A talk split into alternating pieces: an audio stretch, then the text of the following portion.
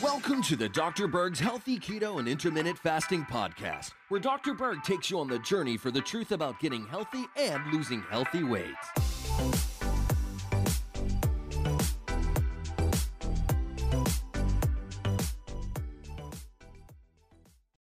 Hey guys, today we're going to talk about mushrooms. Do you like mushrooms? Comment below if you like them. I love mushrooms. Um, but mushrooms are not a plant, they're not a vegetable, they're actually a fungus, okay? And it's a myth that consuming a fungus will give you a fungus. That's not how it works.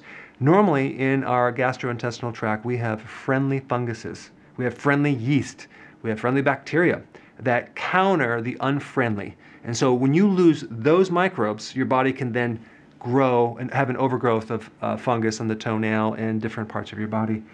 But you're not going to actually have to worry about getting a fungus if you eat mushrooms. Okay? There are certain types of we can't call them phytonutrients, plant-based nutrients anymore. We have to call them maybe fungus nutrients.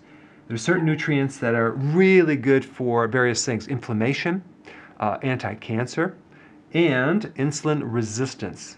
Beta glucans, great for insulin resistance, which is exactly what we're trying to do when we do keto and intermittent fasting. So, anti cancer properties with different types of mushrooms. Did you realize that there's more potassium in one cup of mushrooms than there is in one banana? 350 milligrams. Uh, about three grams of protein. I mean, not really high, not too low. Um, in one cup, there's two carbs, okay? But don't worry about it turning into sugar very fast because it's not going to. It's a very low glycemic food. Um, B2, lots of vitamin B2, vitamin B3, and B5, which is exactly what you need to do when you go through keto adaptation. That's when you need to prevent keto fatigue. Uh, vitamin D, which is fascinating. Uh, choline, which is good for the liver, a fatty liver. It's, it's a type of B vitamin that strips off fat from the liver and helps build up certain types of chemicals in the body for concentration, focus, and like brain energy.